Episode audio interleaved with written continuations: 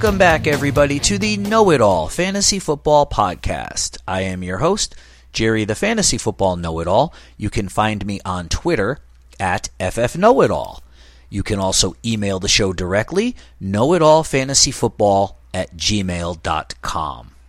Hope everybody is doing amazing today as we are one step closer to training camp opening up. It's the middle of June and uh, and things are getting exciting. I want to take a minute to remind everyone that the Know It All Fantasy Football podcast is a proud member of the Skull King Podcasting Network. Be sure to check out Skull King Sports for extensive information on all major sports, collegiate athletics, and of course, fantasy football. Just head over to www.skullkingsports.com to check it out. Today we're going to go over a handful of breakouts, busts, and sleepers heading into the 2021 season. But before we do that, I want to tell you guys about another podcast that I currently listen to on a regular basis. It's called the Morning Smoke CLT. Check out my man G as he gives his unique perspective on sports, pop culture, and of course, fine cigars. The Morning Smoke CLT can be found on Apple Podcasts, Stitcher, Google Play, Spotify, and anywhere that podcasts can be found. Now, the first breakout I want to talk about is TJ Hockenson, tight end for the Detroit Lions. Hockenson had a really fine season last year, but I think the breakout has yet to happen here, and I'll explain why. Last season, he finished as the fifth ranked tight end in PPR scoring. He had 67 receptions for 723 yards and six touchdowns. He was targeted a whopping 101 times by Matt Stafford. Now, Jared Goff is there as the QB in Detroit, but I don't think that will negatively impact the target share for Hockenson you need to keep in mind that the Lions actually had better receivers last year with Marvin Jones and, of course, Kenny Golladay. Even though Golladay only played five games, there were just better options there in Detroit. I don't see the combination of Terrell Williams and uh, Breshad Perriman lighting the world on fire by any stretch of the imagination. So I actually expect to see more targets and possibly more efficient play in Hockenson for 2021, and that could lead him to finishing inside of the top three. The second breakout is Cam Akers, running back, of course, for the Los Angeles Rams.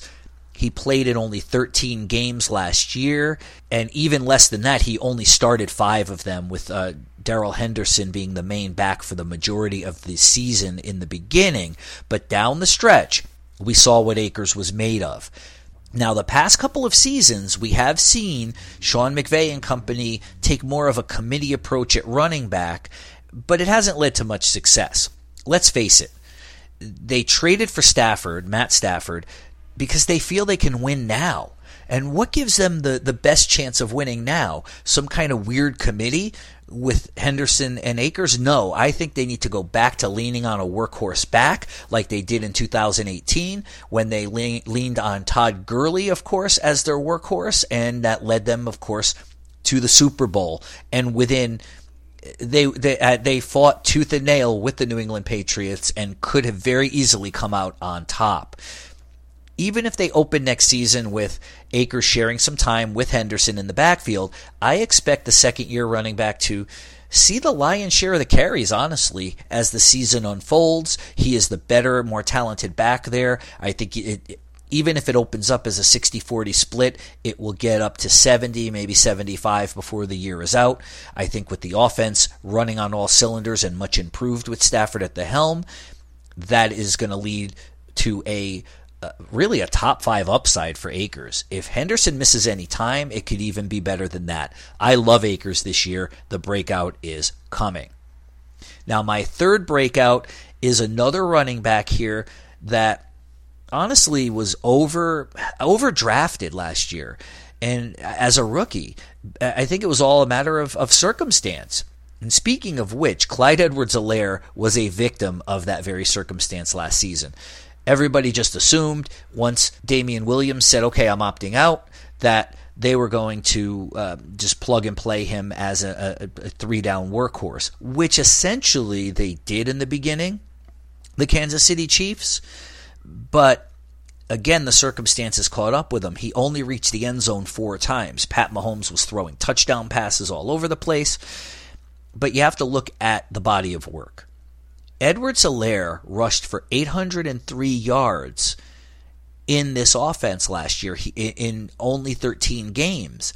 He was on pace. If you're going to uh, prorate this to 17 games, which the schedule is now this year, his 17 game pace would have been 1,048 yards and five touchdowns. He has no competition there in Kansas City. Le'Veon Bell is now gone and lighting fires on his way out. I'm sure you've seen that all over Twitter as he's bashing Andy Reid. And we're not going to get into Le'Veon Bell. There's no point in it. I'm not. There's no point in me wasting my time. But Edwards-Helaire has no, uh, really no competition here. I expect him to finish within the top 10, but a couple of more touchdowns here or there, and uh, you know maybe an improvement in blocking or an improvement in his running ability. We'll see. Maybe more involvement in the passing game. There's a solid chance that he can finish not only inside the top five, but challenge for uh, one of the top two spots there. It's going to be hard to unseat Christian McCaffrey. We need to face that but things, uh, stranger things have happened. I like Clyde Edwards-Helaire a lot this year, and at the price you have to pay for him, he is certainly ready to break out. Now let's talk about some busts, and I know, I know I'm going to catch some flack for all three of these, but I'll lay out the case for why I feel that they are busts, and we'll just kind of go from there. Now, my busts in recent seasons have worked out if you've listened. I've been on the Miles Sanders, or I've been off the Miles Sanders bandwagon, screaming at anybody who would listen that they're not going to use him as a three down workhorse. And, well, they haven't. I was on the Austin Ekeler uh, bust bandwagon last year, and what happened with that? Again, it's all a matter of, to explain a bust a little further here, too, it's all a matter of if you're spending the draft capital on them, are they going to produce at the level in which you did? If you're getting Pat Mahomes in the first round, he needs to be quarterback one or two. Otherwise, it's a wasted pick. Same with Travis Kelce. Now, Kelce, again, it, it definitely worked out for you. The same goes true for running backs. If you're taking Ezekiel Elliott in the first round, for example, well, he, he was kind of a bust last year, if you really consider it. I'm not I'm not calling him for, for him to be a bust this year. Just laying that out for you so that you see where I'm coming from here. So, without further ado, the first bust I have today is Jonathan Taylor, running back for the Indianapolis Colts.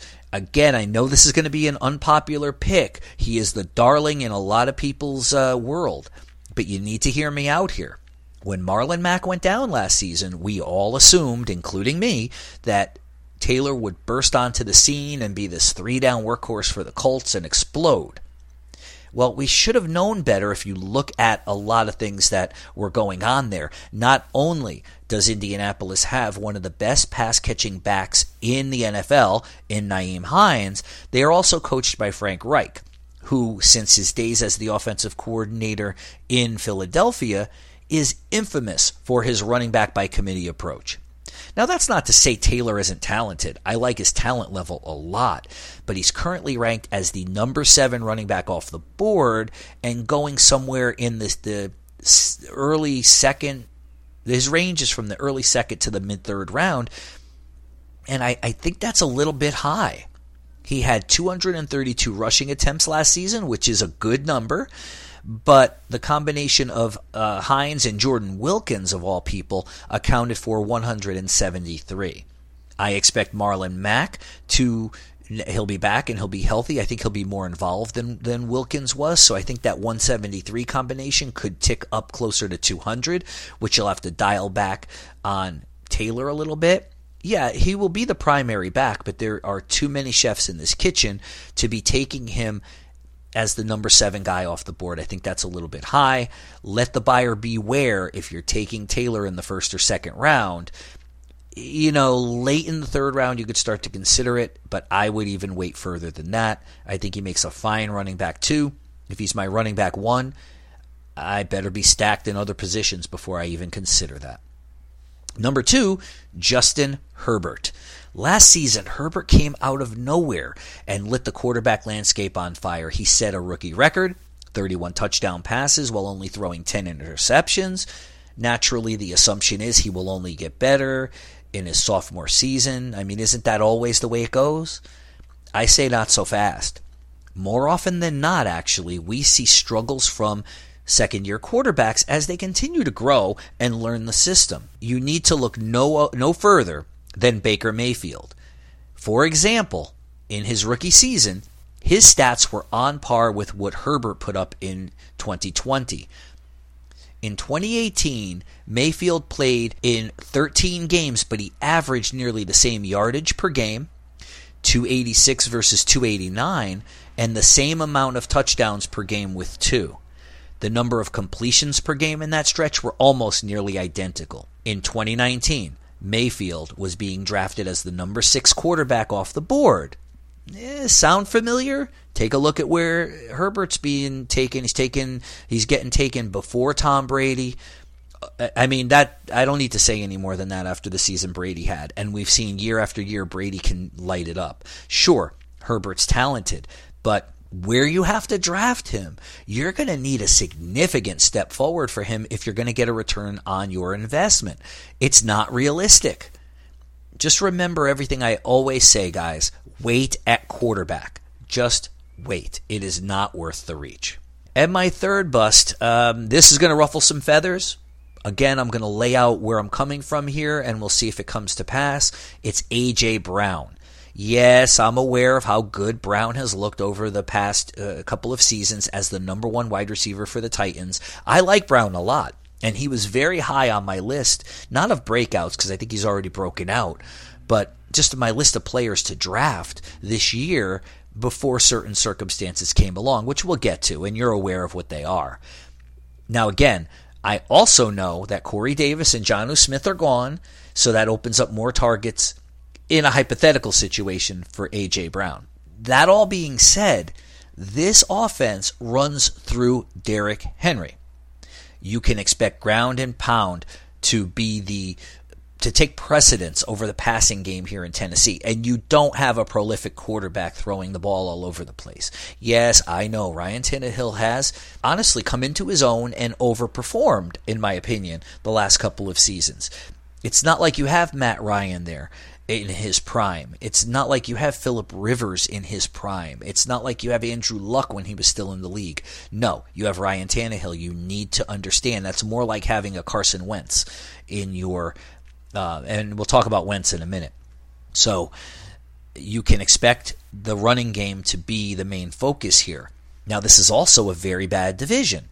I mentioned a minute ago Carson Wentz taking over for Philip Rivers in uh, Indianapolis, yeah, they are trying to stay competitive and they might be a decent team. They have a pretty good defense, but I don't see many shootouts here in this division. You have the Jags who are rebuilding, and you have the absolute dumpster fire that's in Houston. They could possibly be the worst team in the NFL. I, I, the Titans have a good defense as well, so I think there's going to be a lot of low scoring games here where you see a lot more of Derrick Henry. And if that's the case, then where are all these targets coming from and where are all these uh, opportunities? Throw in the fact now that Julio Jones is on board for the Titans. And now I can see a scenario now where Brown's uh, opportunities come way down. Will he be efficient with what he gets uh, thrown his way? Most likely. But is he or should he be drafted as high as he's being drafted? I don't think he should as the uh, fifth wide receiver off the board. Look back a couple of seasons ago at Chris Godwin, who finished second and then dropped off the, the face of the earth. I don't think it'll be that dramatic here, but you're drafting him a little too high here. So, yeah, I don't know that I call him a bust He's on my bust list, but I expect the regression to be enough to where you're investing an early round pick on him could end up biting you in the ass. For those of you who run a business, you're most likely running one that has an outdated website, even if you have one that's set up at all. That's where the folks at Bove Design come into play. Rob and company have all the tools and expertise to set you up for success. Don't just take my word for it. Hit them up on Instagram at bove.design, B O V E dot design, and check out their custom work for yourself. Whether you need a new website, a site upgrade, or a custom logo like the one I use for this podcast, Bove Design has got you covered. Remember, folks, that's Bove Design, B O V E dot design on Instagram. Give Rob a shout and let him show you what they can do for your website. Your business will be happy that you did.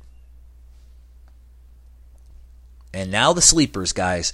And this should come as no the first sleeper on my list should come as no surprise to anybody, and that's Kirk Cousins. Cousins is currently going at the end of drafts, or in many cases, not being drafted at all. When I did my quarterback preview, I compared last year's stats with that of Pat Mahomes. And again, I will say, this is not to say that I would rather have Cousins on my team than Mahomes, or anybody over Mahomes for that matter, but rather make the point that you can wait at quarterback and load up on other skilled positions to set your team up with depth for success and for winning championships. If you draft a quarterback early, sure, things can fall your way and you can win a championship. But I have found over my years I've had way more success waiting at quarterback than than to not. Now Cousins was a top 12 option last season as well, and you could have found him in your bargain bin like you would at your local Walmart for crying out loud. He wasn't drafted. He's being undervalued again this year. One can argue that he has more weapons this year than he has had in, in recent years. Yes, he does still have Justin Jefferson, who broke out in a huge way last year, but he could take another step forward. Adam Thielen is still there, and I'm not uh, I'm not throwing away the fact that they did get rid of Kyle Rudolph, who was a touchdown dependent tight end. I think Irv Smith Jr., who is much more athletic, could serve to spread this offense out a little bit more. Remember, guys, even in a year that Dalvin Cook finished as the number two running back in fantasy, Cousins was a solid quarterback one. I expect the same thing from him this year. Definite sleeper on my list. Now, you might remember that going into last season, there was a good deal of hype surrounding the Dallas Cowboy offense, and with good reason. Dak Prescott was coming off a number two finish in fantasy, they drafted another uh, wide receiver in CeeDee Lamb, who has really come into his own and, and is honorable mention uh, as far as breakouts go, uh, or even sleepers. I'm not sure where to put him yet, but I like him a lot this year. Just take that for whatever uh, it's worth. There was also a lot of talk about Blake Jarwin uh, possibly breaking out from the tight end position. However, an injury in week one caused Jarwin to miss the rest of the season and he's expected to be back and ready to go by some point in, uh, during training camp. Now, just check these out for uh, uh, so you, you could see where I'm going with this breakout. In 2019, he started only seven games and would have been on pace for 75 catches, 884 yards, and seven uh, seven touchdowns over a 17 game stretch.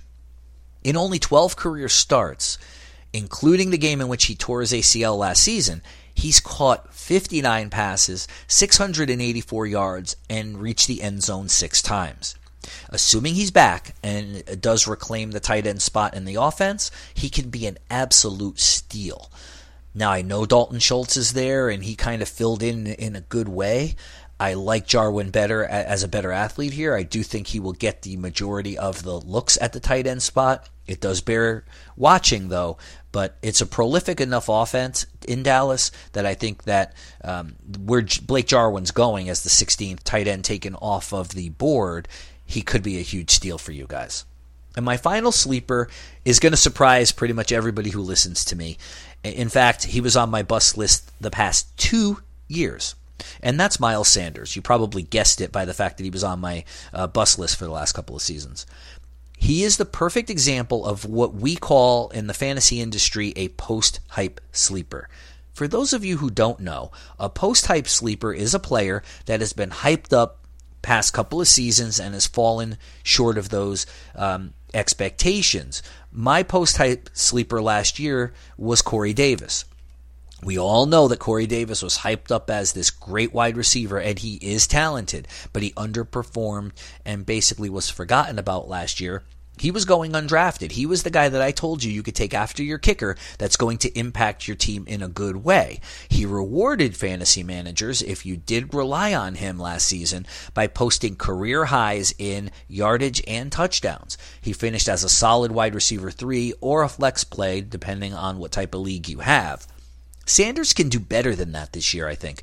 He's currently being drafted beyond the third round. He's uh, the 19th or 20th running back taken off the board. Now, his 17 game pace last season would have seen 1,339 yards rushing and nine touchdowns. If you can get that again, then he's worth more than a third round selection. If it bumps up a little bit, and I think it will this year, I think he's finally going to he's not going to be this three down workhorse. There's always going to be somebody sneaking in there taking either passing downs from him or a mix of something. But I do believe they will. Uh, he will uh, do better than he did last year, and that'll add value to his position.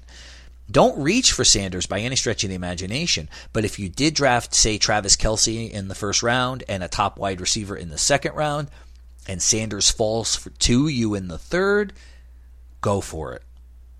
And that's going to do it, folks. I want to thank all of you for taking the time to check out the show. Please feel free to hit me up on Twitter at FFKnowItAll or email the show directly, as I mentioned, knowitallfantasyfootball at gmail.com.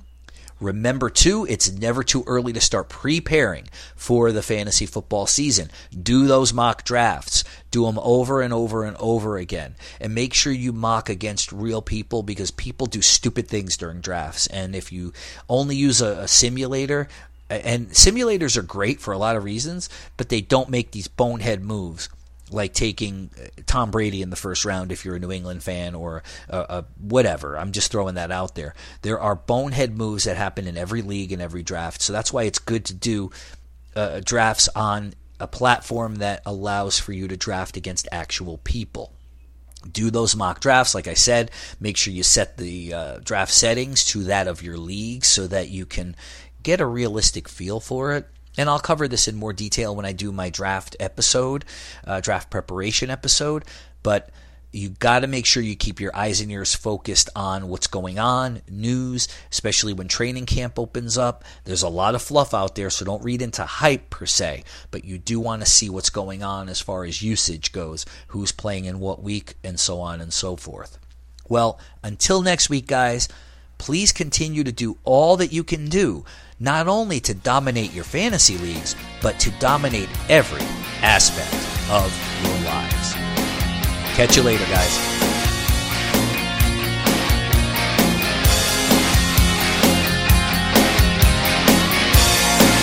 never forget the day when your angel flew away.